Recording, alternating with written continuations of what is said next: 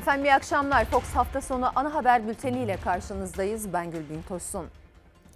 Ve dünyayı ayağa kaldıran savaşın dördüncü gününde bir umut doğdu. Rusya ve Ukrayna birazdan aktaracağız detaylarını ön koşulsuz müzakere masasına oturma kararı aldı. Henüz net bilgiler yok. En azından başlamasına karar verilen diplomasi masası var. Ve o masa nasıl, nereye evrilir çok farklı senaryolar var. Ama en azından oradaki Ukrayna halkı, siviller, çocuklar aslında insanlık için, ateşkes için bir umut doğdu diyebiliriz. Bu akşam etiketimiz bir umut. Sizler de görüşlerinizi paylaşabilirsiniz diyelim ve gün boyu krizde neler yaşandı aktararak başlayalım bültene.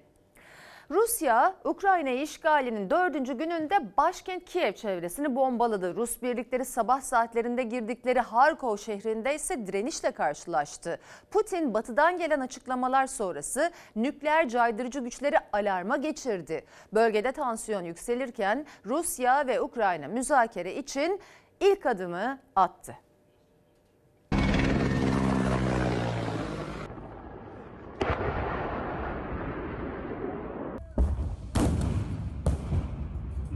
kovadım. Vallahi... Rusya saldırdı, Ukrayna direndi, gerilim tırmandı. Rus ordusu başkent Kiev'i gece boyunca bombaladı. Sabah saatlerinde ülkenin ikinci büyük şehri Harkov'a girdi. Batı'dan gelen sert açıklamalar üzerine Putin dünyayı endişelendiren bir adım attı. Nükleer caydırıcı güçlere özel savaş durumuna geçmesini emretti. Bu emirden birkaç saat sonra iki ülkeden müzakere masası haberi geldi.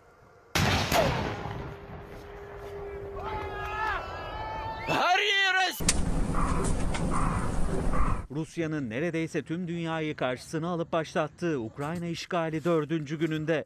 Rus ordusu ülkenin içlerine doğru ilerlemeye çalışırken acı ve yıkım her geçen saat büyüdü.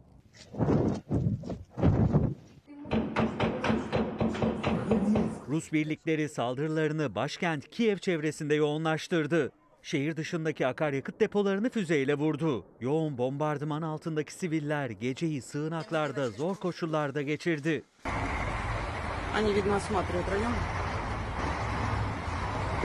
Ukrayna sabah Rus ordusunun ülkenin ikinci büyük şehri Harkov'a girdiğini duyurdu. Halka evden çıkmayın uyarıları yaptı.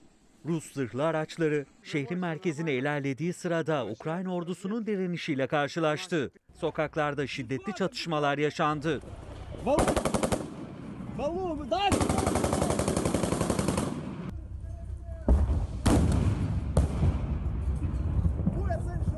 Bir grup Ukrayna askeri duvar arkasında siper alarak Rus askerlerinin ateşine karşılık verdi. Omuzdan ateşlenen bir füzeyi fırlattı. Çatışmaların ardından Rus ordusunun püskürtüldüğü açıklandı. Ukrayna bölgede kontrolü sağladı.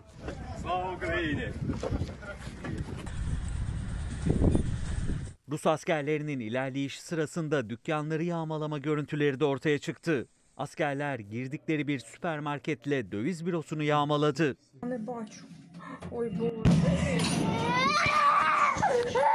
Ukrayna 4 gündür süren çatışmalarda 210'dan fazla sivilin hayatını kaybettiğini, binden fazla kişinin de yaralandığını duyurdu. Rus ordusunun kayıplarının 4500'e yaklaştığını söyledi.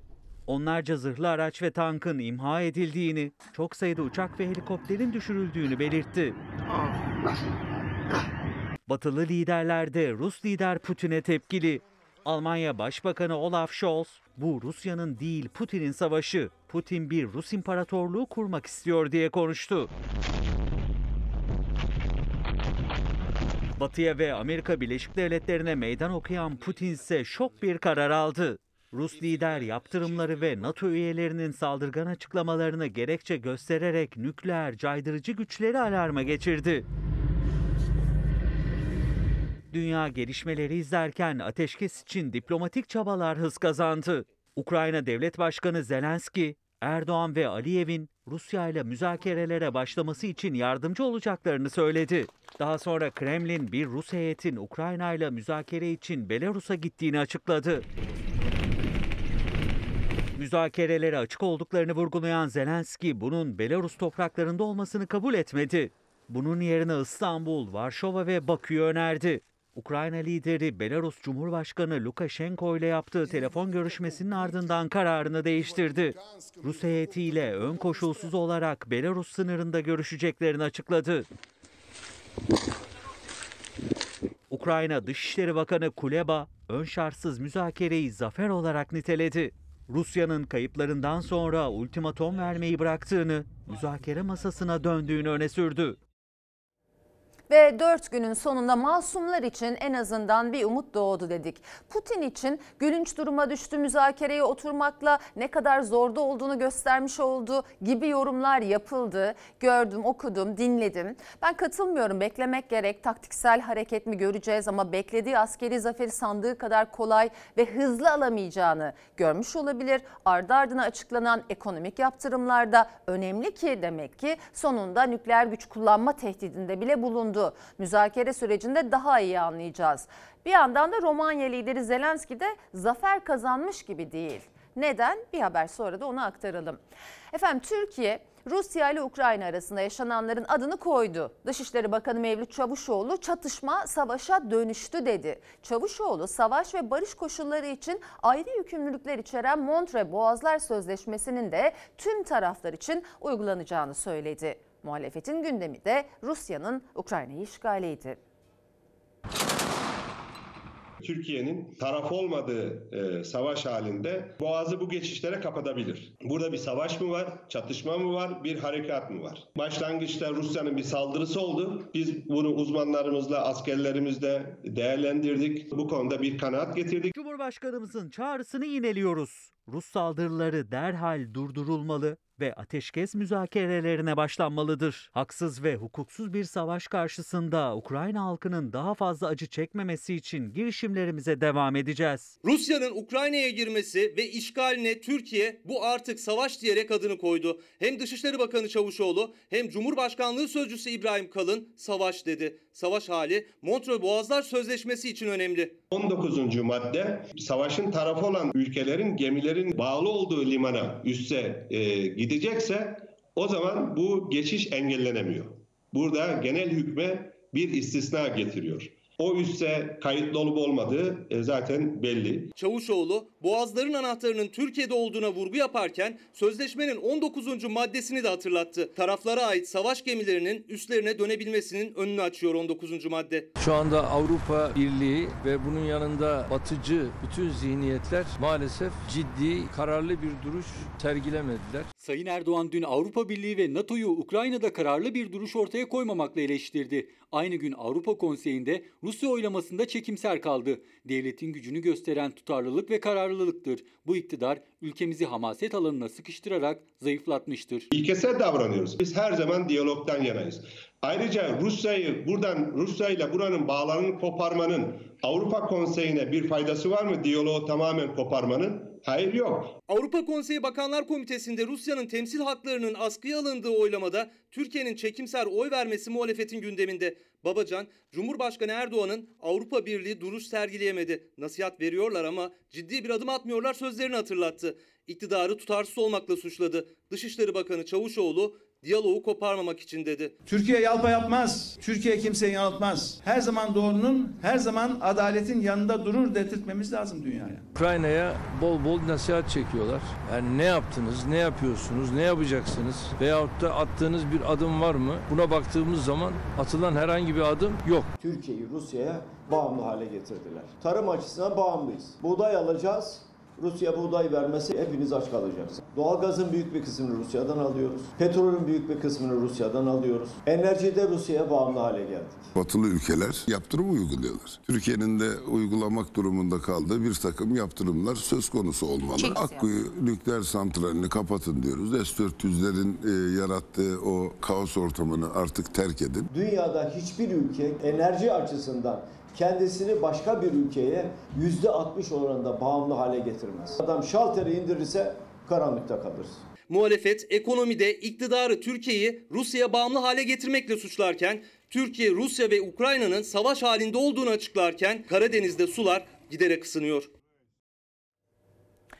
Efendim Rusya'nın Ukrayna işgali sonrası Amerika Birleşik Devletleri ve Avrupa yeni yaptırım kararlarını açıkladı. Rus ekonomisini felç etmeye yönelik bir adım daha atıldı. Rus bankalarının uluslararası para transfer sistemi SWIFT'ten çıkarılmasına karar verildi. Batı Ukrayna'ya silah ve mühimmat desteğini hızlandırdı.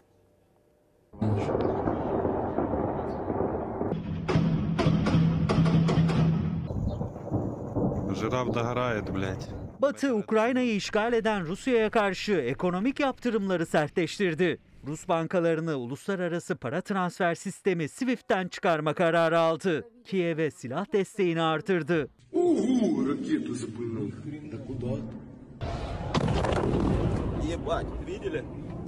Rusya Ukrayna'yı işgal kararından geri adım atmayınca Batı elindeki kozları birer birer sahaya sürdü.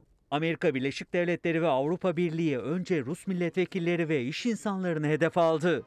Sonra Rus lider Putin'le Dışişleri Bakanı Lavrov'un mal varlıklarını dondurdu.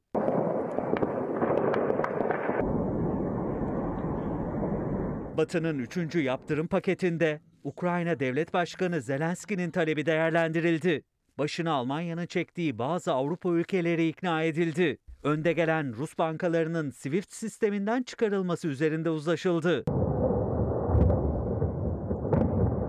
Amerika Birleşik Devletleri Başkanı Biden, Rusya'ya karşı ellerinde iki seçenek olduğunu savundu. Ya 3. Dünya Savaşı'nı başlatıp Rusya ile tamamen savaşa gideceğiz ya da uluslararası hukuku ihlal eden bir ülkeye bedel ödeteceğiz dedi. Avrupa Komisyonu Başkanı Ursula von der Leyen ise Rusya Merkez Bankası'nın varlıklarını felç edeceklerini açıkladı. Yaptırım kararı sonrası Rusya'da kredi kartlarının çalışıp çalışmayacağı tartışma konusu oldu. Moskova'da bazı oteller yabancı müşterilerinden erken ödeme istedi.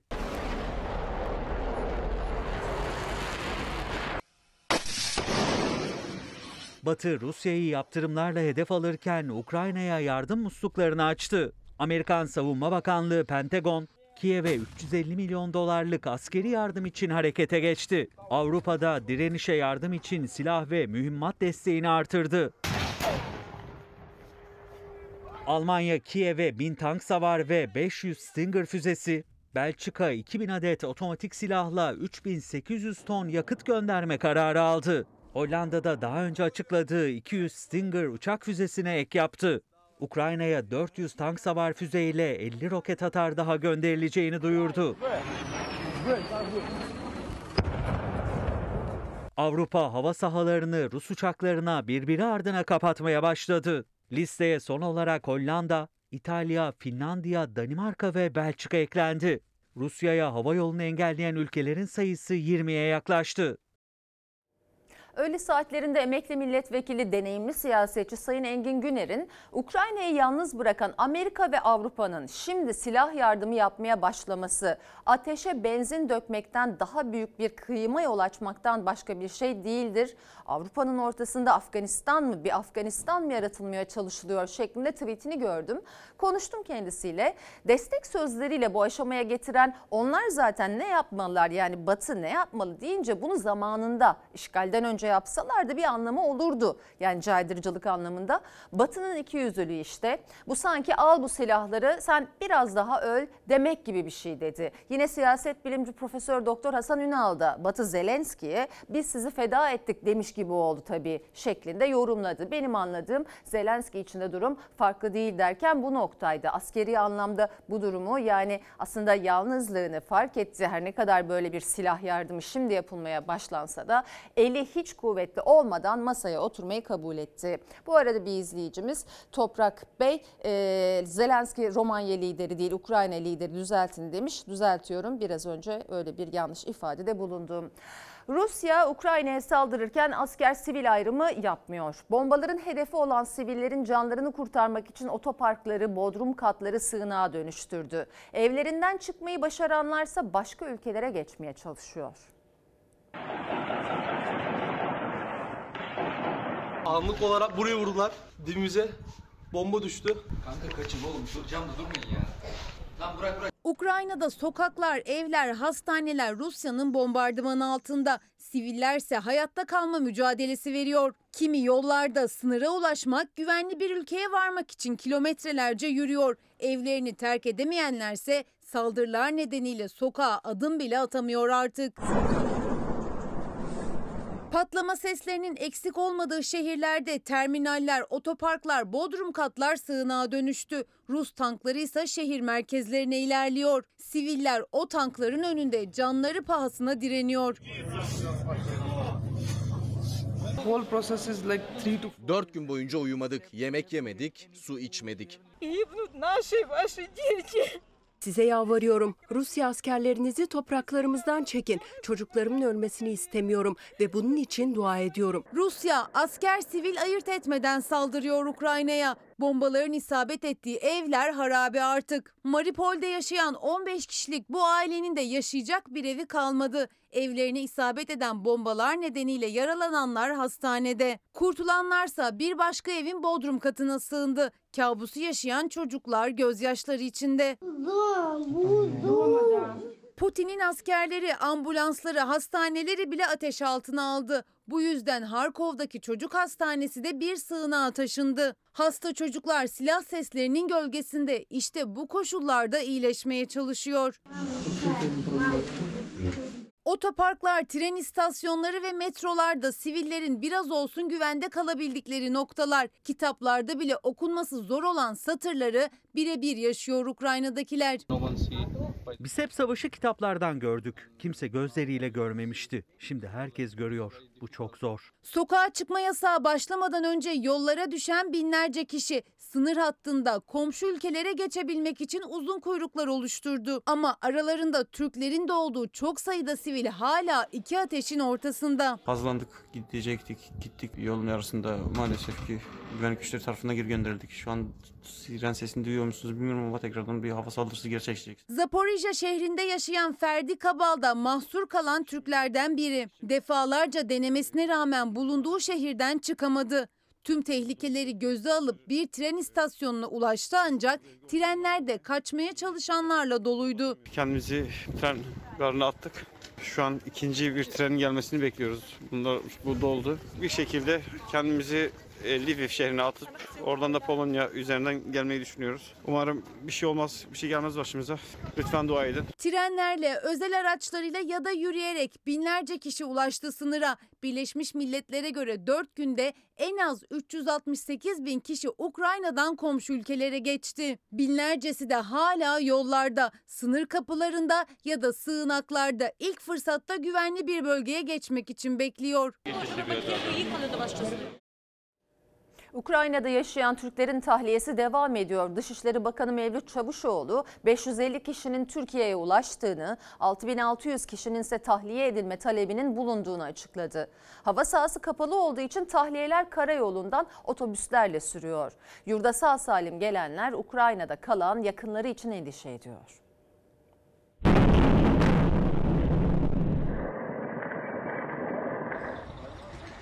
Evden çıktık konsolosluğa gidiyoruz tahliye için.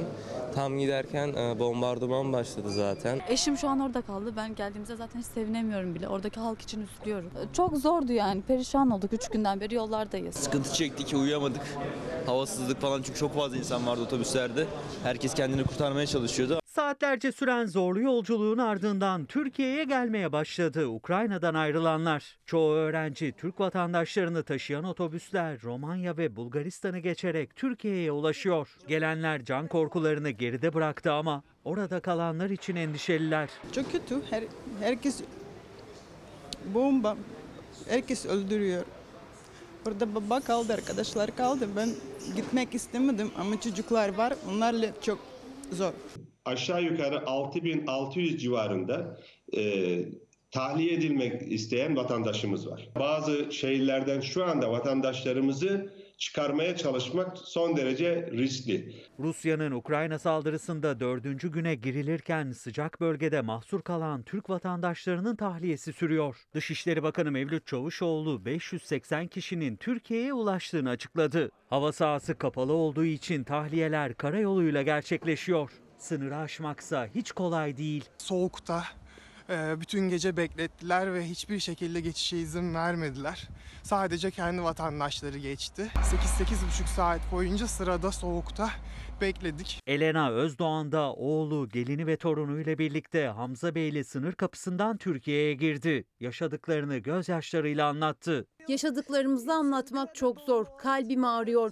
Babam, arkadaşlarım orada kaldı. Türkiye'ye gelemeyenler yardım istedi yetkililerden. Ukrayna'daki Türk öğrenci Doğukan Gündeş de bomba sesleri arasında kendisi ve arkadaşları için sesini duyurmaya çalıştı. Bombalama ve ağır silah sesleri duyuyoruz. Şu an biz 35 kişilik bir grubuz. Farklı bir şekilde bizimle iletişime iletişime geçen Türk yetkililer yok. Öğrenciler gibi Türk tır şoförleri de mahsur kaldı Ukrayna'da. Ne ileri gidebiliyorum ne geri gelebiliyorum. 4 kilometre ilerisinde bir havaalanını bombaladılar. Şimdi burada araçta yatıyorum. Ne yapacağımı bilmiyorum. Türkiye Odalar ve Borsalar Birliği Başkanı Rıfat Hisarcıklıoğlu mahsur kalan şoförler için kriz masası oluşturulduğunu duyurdu. Romanya sınırına gidiyoruz. Türk vatandaşlarımızı almaya. Onlarca otobüs Kapıkule sınır kapısından geçerek Türk vatandaşlarını almak için Ukrayna'ya hareket etti. Biz Türk'üz, Ukrayna'da yaşıyoruz. Şu an burada mahsur kaldık. Evimize dönmek istiyoruz. Savaş istemiyoruz. Hala Türkiye'ye ulaşmaya çalışan yüzlerce kişi var. Özellikle de çatışmaların yoğunlaştığı Harkov'da. İstanbul'da yaşayan Yılmaz Kuruca da Ukrayna'da biri 4 aylık, diğeri 3,5 yaşında iki çocuğuyla mahsur kalan eşini bekliyor. Yeni doğmuş bir bebeğim orada. Şu anda gıda ile alakalı sıkıntıları var. Ve Türkiye'de siyasetin, siyasilerin gündemi. CHP, İyi Parti, Saadet, Demokrat, Deva ve Gelecek Partilerinin üzerinde uzlaştığı parlamenter sisteme dönüş mutabakatı yarın genel başkanların imzalarıyla kamuoyuna açıklanıyor. Altı liderin üzerinde uzlaştığı yol haritasına göre Cumhurbaşkanı tarafsız olacak ve 7 yıl görev yapmak üzere bir kez seçilebilecek. Parlamenter sisteme dönüş taslağında yargı alanında da köklü reformlar öngörülüyor. Yarın demokrasimizin geleceği için, e, devletin ve milletin bekası için imza atacak liderler. Altı siyasi partinin bir araya geldiği çalışma bir anayasa değişikliği ittifakı. Seçimi kazandığımızda Türkiye'yi güçlendirilmiş parlamenter sistemle yönetilen bir anayasaya kavuşturacağız. Ahlatlıbel zirvesinin ardından 6 siyasi partinin lideri bir kez daha bir araya geliyor. Güçlendirilmiş parlamenter sisteme geçişin yol haritasını açıklayıp mütabakat metnine imza atacaklar. Türkiye Cumhuriyeti için gerçek anlamda bir demokrasi metnidir. CHP, İyi Demokrat, Saadet, Gelecek ve Deva Partisi güçlendirilmiş parlamenter sisteme geçiş konusunda mutabık. 6 lider 12 Şubat'ta yuvarlak bir masa etrafında verdiği görüntünün ardından 28 Şubat'ta mütabakat metnini açıklamak için sözleşti. Yaklaşık 25 sayfa ve 101 maddeden oluşan o metnin detayları da belli olmaya başladı. Öncelikle bütün milleti kucaklayan tarafsız partisiz bir cumhurbaşkanı tek bir kere seçilecek, 7 yıl görev yapacak, görevini tamamladıktan sonra bir daha aktif siyasete dönemeyecek. Normalde ben Cumhurbaşkanı'nın meclis tarafından seçilmesini yeğlerim. Ama bu konu yine seçmene bırakılacak, partili olmayacak. Cumhurbaşkanının 7 yıllığına bir kez seçilmesi konusunda mutabık partiler. Meclisin yetkilerinin artırılması, yaşanılan ekonomik sıkıntılardan çıkmak için yapılması gerekenler ve HSK yapısında değişiklik de mütabakat metnindeki başlıklardan. AK Parti denetlenmek istemiyor. Türkiye Büyük Millet Meclisi başbakanı, hükümeti ve bakanları denetleyecek. Tarafsız bir yargı istiyoruz. Yargı erkiyle ilgili olarak çok önemli düzenlemeler yapılacak. Mevcut SK yapısında maalesef hakimleri, savcıları siyasi gruplara ayırıyoruz. Sözcü gazetesi yazarı Saygı Öztürk de köşesinde metnin içeriğine dair notları yazdı. Verdiği hukuksuz kararlarla devleti zarara uğratan, kamu vicdanını yaralayan yargı kararlarından dolayı hakimlerin sorumlu tutulacağını, hatta tazminat ödeyeceklerini, Anayasa Mahkemesi'nin de Avrupa modeline uygun olarak yapılandırılıp üye sayısının da 21'e çıkarılacağını. Yeni hükümeti kuramadan hükümeti gen soruyla düşürmek mümkün olmayacak. Altı parti güçlü bir şekilde parlamentoya gelirse anayasayı değiştirecek bir e, oy alırsa tabii ki o çok kısa zaman içerisinde gerçekleşecek. Parlamenter sisteme geçiş sürecini özetledi kurmaylar. Yasama, yürütme, yargı, temel hak ve hürriyetler, siyasi etik kanunu, basın özgürlüğü. Uzun metni 6 siyasi partinin genel başkan yardımcıları bölümler halinde okuyacak. Yarın genel başkanlar konuşmayacak. Yani oradaki metnin ön planda olmasını herkes tarafından görülmesini istiyorlar. Gazeteciler, yazarlar, akademisyenler, meslek örgütleri, sivil toplum kuruluşları başta olmak üzere toplantıya yaklaşık 750 kişi davet edildi. Gözler artık liderlerin buluşmasında. Milli Görüş Hareketi'nin lideri eski başbakanlardan Necmettin Erbakan için bugün İstanbul'da anma töreni düzenlendi. Saadet Partisi'nin ev sahipliğindeki törene CHP, Gelecek Partisi ve Demokrat Parti Genel Başkan düzeyinde katıldı. Diğer muhalefet liderleri temsilci gönderdi. Törene AK Parti ve MHP'den katılım olmadı. Erbakan'ın milliliği ve vatanseverliği siyasi rakiplerini düşman olarak gören bir millilik ve vatanseverlik söylemi değildir. Kin ve nefret yoktur. Çatışma ve kavganın yerine barış ve uzlaşma vardır. Türkiye'nin önemli problemi kutuplaşmadır. Bir araya gelip konuşamamaktır. Dertlerimizi, sıkıntılarımızı birlikte çözmek mecburiyetindeyiz. Kucaklaşan bir Türkiye'yi birlikte inşa etmek mecburiyetindeyiz. 54. hükümetin başbakanı merhum Necmettin Erbakan'ın vefatının 11. yıl dönümü. Liderlerin mesajlarında birlik, beraberlik, uzlaşı ve kucaklaşma vurgusu öne çıktı. Partilerimiz, düşüncelerimiz farklı olsa da bir masa etrafında oturabildiğimiz gün çözemeyeceğimiz hiçbir sorun kalmayacaktır. Merhum Erbakan şöyle diyordu. Çoğunluk bende, istediğimi yaparım diyemezsin.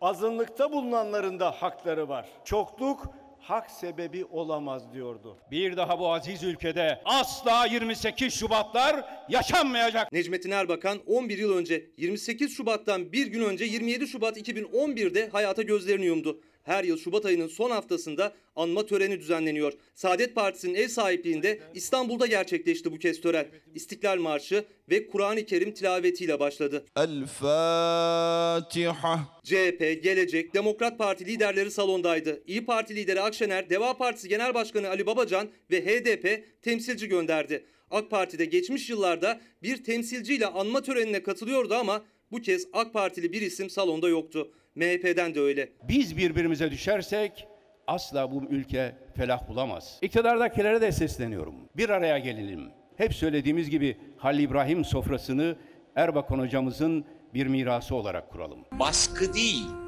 kendi milletine hizmeti esas alan bir devlet düzeni lazımdır ki o devlet düzeninin temeli de adalettir. Yaşadığımız sosyal, siyasal ve ekonomik buhrandan uzlaşarak ve birlikte çıkabiliriz. Necmettin Erbakan'ın hayatı bize yol göstericidir. En önemli hedeflerinden birisi adil devlet ve insanca yaşam idi.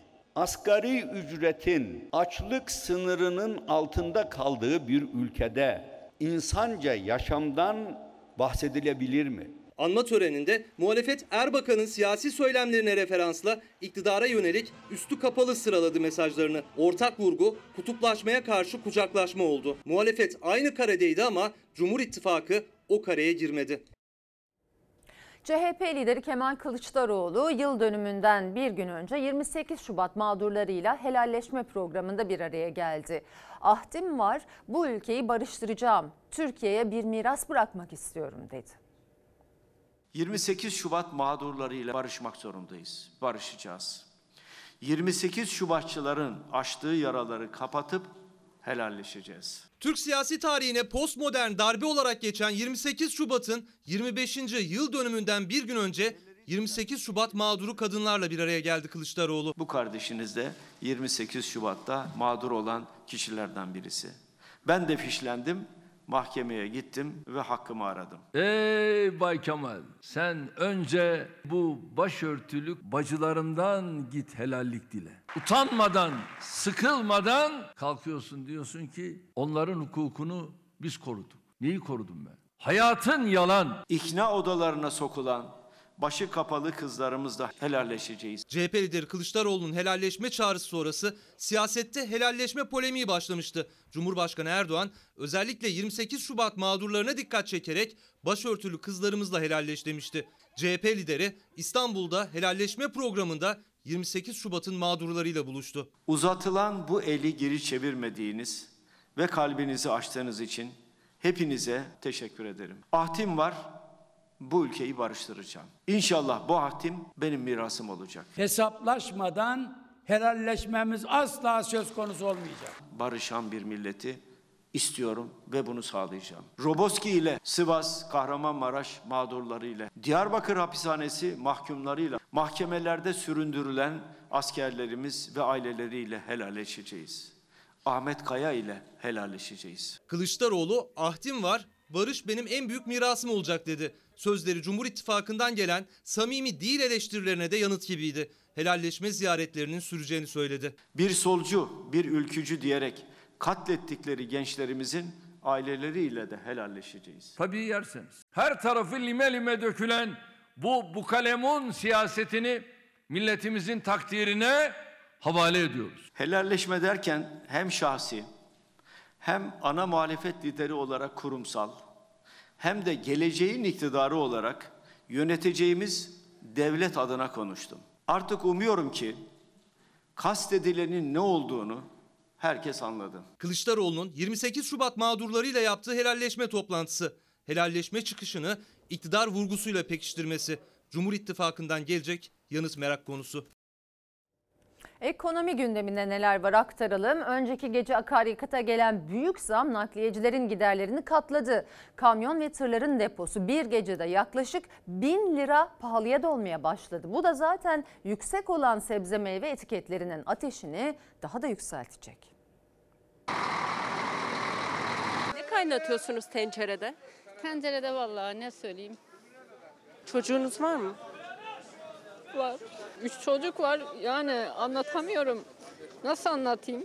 Sözün bittiği yer. Akşam üç evladına ne yedireceğini bilememek düğüm oldu boğazına. Gözünden yaş olup aktı. Çünkü etiketleri görünce pazardan eli boş dönüyor evine. Akaryakıta gelen büyük zamdan sonra artık alışveriş çok daha zor. Ne diyeyim? Her şey ataş pahası. Aç yaşıyoruz. Depomu doldurduğum zaman 10 bin lira yakıt alıyorum. Zamdan önce de 6,5-7 falandı.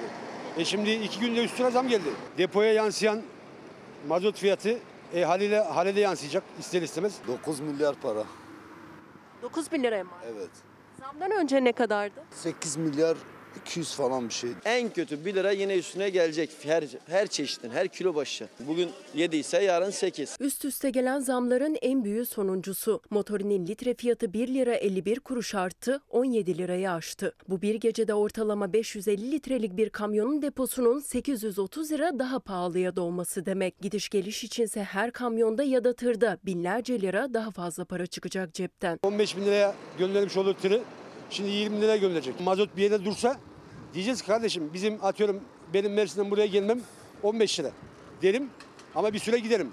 Ama maalesef her iki günde bir zam geldiği için nakliyeci de bir şey diyemiyorsun, fabrikadaki adama da bir şey diyemiyorsun. Bu kamyon Niğde'den geliyor ve en son deposunu zamlı tarifeden doldurdu. Yani içindeki meyveler daha kamyondan inmeden zamlandı. Bu portakal, mandalina tarlada yerinde 2 TL. Geliyor buraya diyor 6-7 TL oluyor. Nasıl oluyor? Peki bu nasıl oluyor? Bu hep nakliyeden oluyor. Yavuz Sultan Selim Köprüsü, Orhan Gazi Köprüsü, İzmir hani İstanbul arası otoban yaptılar ya. Bir de onu var. 3 katından fazlası olmuş. 5 önce mazot ne kadar? 5,5-6'ya alıyorduk. Meyve ve sebze taşıyan kamyonların yakıtına gelen zammın sıcağı mutfaktan hissediliyor. Çünkü nakliyeyle başlayan zam zinciri pazar tezgahlarına çok ağır düşüyor. Ne kadar ayırdınız pazar alışverişi? 150 civarı ayırdım. Demir başları düştükten sonra kalan miktarı haftalıklara bölüp başka zaten yaşam şansınız yok. Suya, elektriğe, doğalgaza parayı yetiştiremiyoruz. Meyveye ben mesela 30 lira ayırıyorum. Bir, bir iki tane meyve zor alabiliyorum yani. Şu poşetin kilosu 15 liraydı. Şu anda 35 lira. Müşteri sadece etiketlere bakıyor. Kalitesini kontrol bile etmiyorlar artık. Fiyatlar zaten yüksekti. Akaryakıt zamları nedeniyle daha da yükselecek. Dar gelirli gibi nakliyeci de taşıdıkları sebze meyveyi almakta zorlanıyor. Ben pazara geçtim gidemiyorum. Fiyatlara bakıyorsun E, cebindeki paraya bakıyorsun bir de etiketteki fiyatlara bakıyorsun. Pazara gitsen ne alacaksın? Mümkün değil alamam. Şu an bir ayva, bir devecik, bir portakal yani alamayız. Akaryakıt zamlarının zorladığı bir diğer sektör ise şehirler arası yolcu taşımacılığı. Otobüs biletleri zaten son aylarda zamlanmıştı. Bir de üstüne büyük motorin zammı eklendi. Firmalar zarar etmeye başladı.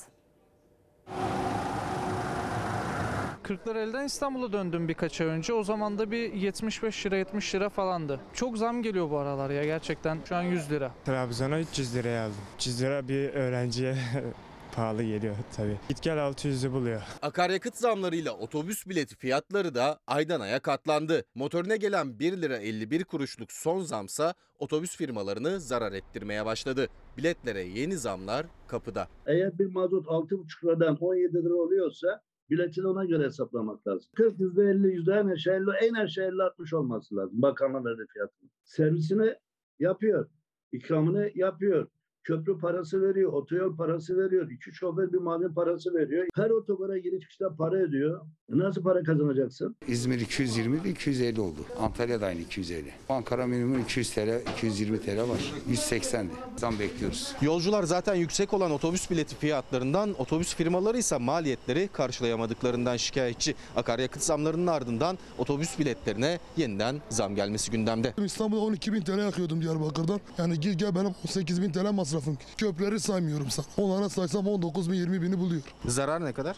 Zarar ne? Bu seferi sana söyleyeyim 5 bin bilemedin 6 bin. 5 tane yolcu var arabada. Bilet fiyatları artınca yolcu sayısı da azaldı. Yine de alternatiflerine göre otobüs daha hesaplı. Ne kadar aldınız bileti? 140 TL'ye aldık. Çok fazla. Uçak biletlerini biliyor musunuz? Biliyorum 385 liradan başlıyor en ucuzu. Sabahın 5'inde mesela. Normal saatlerde 600-700 liraya kadar çıkıyor zaten. Uçakla yolculuk etmek dar gelirli için artık hayal. 65 yaşındaki Adem Balpetek Diyarbakır'a otobüsle gitmek zorunda. Çünkü uçak biletleri otobüs biletlerinin iki katı. Yolculuk nereye? Bizim Diyarbakır'a 300 lira. 2 kişi 600 lira. Uçak biletlerine kadar hiç baktınız mı? 200-800 lira. 24 saat gideceğiz yani. Uçakla olsaydı? Uçakla olsaydı 1 saat. Saat paramız yok. Yaş kaçtı? 65. İzmir'e gidiş dönüş 4 kişi ne, ne öder? 250 lira bilet diyorsunuz. 1000, 1000, 2000 lira bilet parası tutar. Bir tabak yemek yemiş olsa 25 lira söylesen 100 lira da öyle derse söyle. 100 lira da gidiş, 100 lira da geliş 200 lira. 2200 lira. 4 kişilik bir ailenin İzmir'e gidiş dönüş otobüs masrafı 2000 lirayı aşıyor. Türkiye Otobüsçüler Federasyonu Genel Başkanı Birol Özcan, bilet fiyatlarının düşebilmesi için devlet desteği gerektiği görüşünde. Ailelerse artık şehir dışında eğitim gören çocuklarını görmemeyi bile göze almaya başladı. Her zaman gidip gelmemesini söylüyoruz ki gelen zamlar e, ailelerin de belini büküyor tabii ki. Uzun bir süre ayrı kalıyoruz. Herhangi bir kademe olmaksızın esnafın elektrik faturasına yılın başında %127 zam geldi. Esnaf o günden beri bir çözüm bekliyor. Çünkü artan maliyetlerin altından kalkamıyor. Gözler düzenleme sözü verilen 1 Mart'a çevrilmişken EPDK'dan önemli bir karar geldi. Sanayi ve ticarethanelerin kullandığı elektriğin en az yarısının devletten temin edilmesine karar verildi. 1902 Bu en son gelen faturam 1620 lira geldi. Yani yaklaşık %200 gibi bir fark oldu. Buzhaneyi mesela ara ara kapatıyoruz. Buradaki dolaplarda hava çok soğuk olduğu zaman kapatabiliyoruz. İçecek dolaplarımız var onları kapatıyoruz. 7-8 bin lira ortalamadan 14-15 bin liralara geldi. Ortalama 2 bin lira gelen faturamız mesela bu ay gelen 4883 lira. Ki bu bizim tasarruf yapmış halimiz. Yapmasaydınız Yapmasaydık herhalde 10 bin lirayı bulacaktı. ne bekliyorsunuz? İnsafa gelmelerini. Bütün tasarrufuna rağmen elektrik faturasının iki katına çıkmasını engelleyemedi esnaf. Çünkü yeni yılda tek kalemde %127 zamlandı esnafın elektrik faturası. Yüklerini azaltacak bir düzenleme için 1 Mart'ı işaret etmişti Enerji Bakanı. EPDK ise bu tarih öncesinde kritik bir adım attı. Sanayi ve ticarethanelerin kullandığı elektriğin en az %50'sinin devlete ait elektrik üretim anonim şirketinden karşılanması kararını aldı. Bu şu anlama geliyor. EÜH ikili anlaşmalarla piyasadan elektrik enerjisi temin edecek ve uygun fiyata elektrik satılmasını sağlayacak. Pahalıya aldığı elektrik büyük tüketicilere uygun fiyatla verilmesine çalışılacak. Bu da EÜYAŞ'ın büyük ihtimalle görev zararı. Çok zorlanıyoruz. Biliyoruz, Elektrik faturası geliyor. Bir ay ödüyoruz, bir ay ödemiyoruz. Elektrikte net bir yüzde bire düşürürlerse KDV veya gelen faturada direkt yüzde 25, yüzde 35 indirim sağlarlarsa esnaf bir nebze rahatlamış olur. Esnaf faiz zam oranının ve KDV'nin düşürülmesini istiyor. E EPDK'nın kararı ise özelleştirmenin ağır faturasının kanıtı. Çünkü devletin elektrik satış fiyatı zaten özel sektörden ucuz. Faturaları düşürmek için devreye girmek istediğinde ise yine şirketlerin bir kaybı olmuyor. Yani burada bir şirketler lehine bir düzenleme olduğu açık ve net ama bu tam da özelleştirme faturasının en ağır sonuçlarını yaşadığımızı gösteriyor bize. Burası Beşiktaş'ta bir kafe.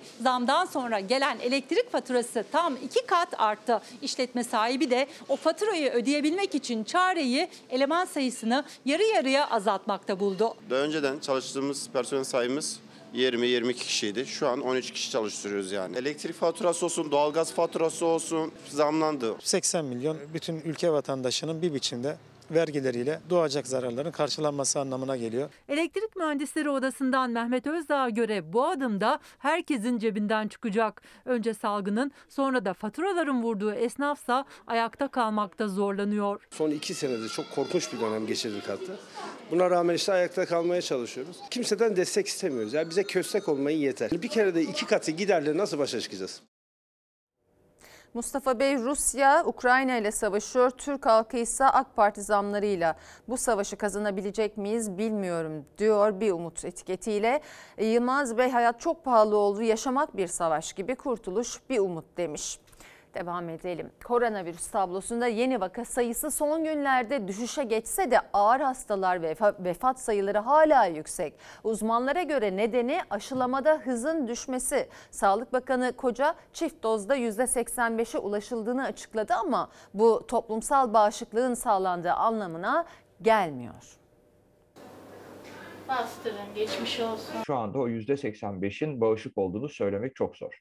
%85'imiz ikinci doz aşımızı yaptırmış durumdayız. O %85'in içerisinde ta geçen sene yaptığımız yani Şubat ayı e, hatta ocağın sonu Şubat ayı itibariyle başladığımız e, inaktive virüs aşıları da var. Yani omikron e, varyantı için e, çok da etkili aşılar değiller. Hastalığı ağır geçirmese bile, hastaneye yatmasa bile, ayakta geçirse bile kalıcı e, Covid ile ilgili sorunlar ortaya çıkabiliyor. En güzeli hiç hasta olmamak. Uzmanlar koronavirüsün gücünü koruduğunu sonrasında da kalıcı hasar bırakabileceğini hatırlatıyor. Hala salgına karşı en etkili silah aşı. Sağlık Bakanı da çift dozda %85'e ulaşıldığını duyurdu ama bu oran sadece 18 yaş üstünün oranı. Yani toplumsal bağışıklığa dair bir veri oluşturmuyor. Üstelik ikinci dozlar etkisini kaybetmeye başladı. %85'imiz ikinci doz aşımızı yaptırmış durumdayız. Bu oran ciddi bir başarıdır. Hatırlatma dozu aşılarındaysa önemli ihmaller var. Oysa hatırlatma dozu geldiğimiz noktada önemini artırıyor. Sanki hastalık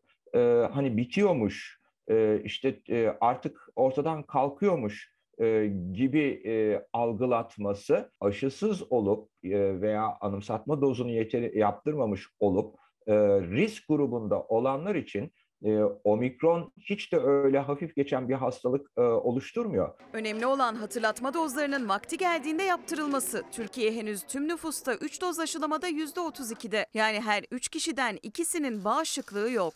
Hafif geçiyor, sorun yok, iyiyim, ben atlatacağım gibi düşünüyorsunuz ama belli olmayabiliyor. Yani 5. 6. gün işler kontrolden çıkabiliyor. Bilim Kurulu üyesi Profesör Doktor Tevfik Özlü hastalığın her virüse yakalananda aynı geçmediğinin altını çizdi. Zaten ne yazık ki her gün 200'ün üzerinde can kaybı var. Tedbirlerin bırakılması içinse çok erken. Enfeksiyon hastalıkları uzmanı Profesör Doktor Bülent Ertuğrul'a göre vaka sayılarındaki düşüşü koruyabilmenin yolu maske gibi önlemlere uymak ve aşılamanın yeniden hızlanması. Türkiye'de çok erken. Pandemi bitti. İşte bu hafif bir hastalığa dönüştü. Bir düşünceye kapılmaktansa tam tersine daha dikkatli olabilmek gerekiyor. Trabzon lezzetleriyle ve horonuyla İstanbul'a taşındığı memleket hasretini gidermek isteyenler bir aradaydı.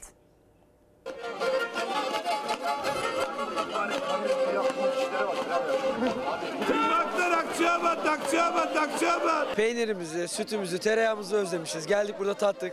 Tekrar Çocukluğumuza döndük. Mısır ekmeği aldım, tayin aldım. Alabilsem her şeyi buradan götürür. Kuymak, Trabzon ekmeği, köfte, bir de peynir. Her şeyi canım çok istiyor şu an. Mısır ekmeği herhalde alırım. Çok seviyorum.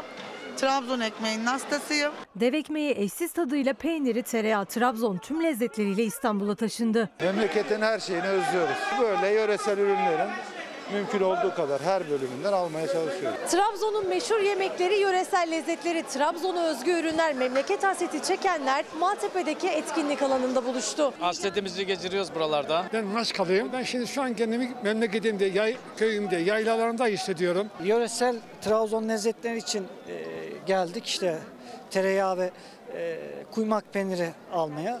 Doğal olarak İstanbul'da bunları bulmak çok zor artık. Fiyatlara baktığın zaman market fiyatlarıyla çok da bir fark olduğunu görmedim ben. Kara lahana, hamsi, kuymak, Karadeniz mutfağında özlenen tatların tümü vardı tanıtım günlerinde. Bütçeyi biraz zorlasa da doğal ve gerçek lezzeti için kesenin ağzı açıldı. Bayılıyoruz geldik alışverişe. Bazı ürünler pahalı, bazı ürünler normal. Yani piyasaya göre ama genelde ben çok e, ucuz görmedim açıkçası. Kuymaklarımız var, çiçeğlerimiz, tulum peynirlerimiz, eritme peynirlerimiz. iki yıllar mağaradan çıkma kasköre malı, kaşar peynirlerimiz var. Tereyağlarımız orijinaldir. Tulumlarımız 50 lira 60 lira. Kuymaklarımız 80 lira. Tereyağlarımız 80 liradır. Fiyatlar nasıl? Pahalı. Herhalde daha pahalı olur doğal şeyler. Sadece yiyecekleriyle değil horonuyla da Maltepe sahilinde Trabzon rüzgarı esti.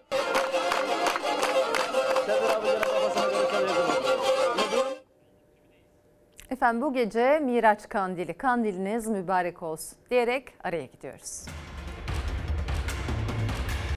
Efendim Fox hafta sonu ana haber bültenini burada noktalıyoruz. Fox'ta yayın dizimiz Mahkum'la devam edecek. İyi bir akşam geçirmenizi diliyoruz. Hoşçakalın.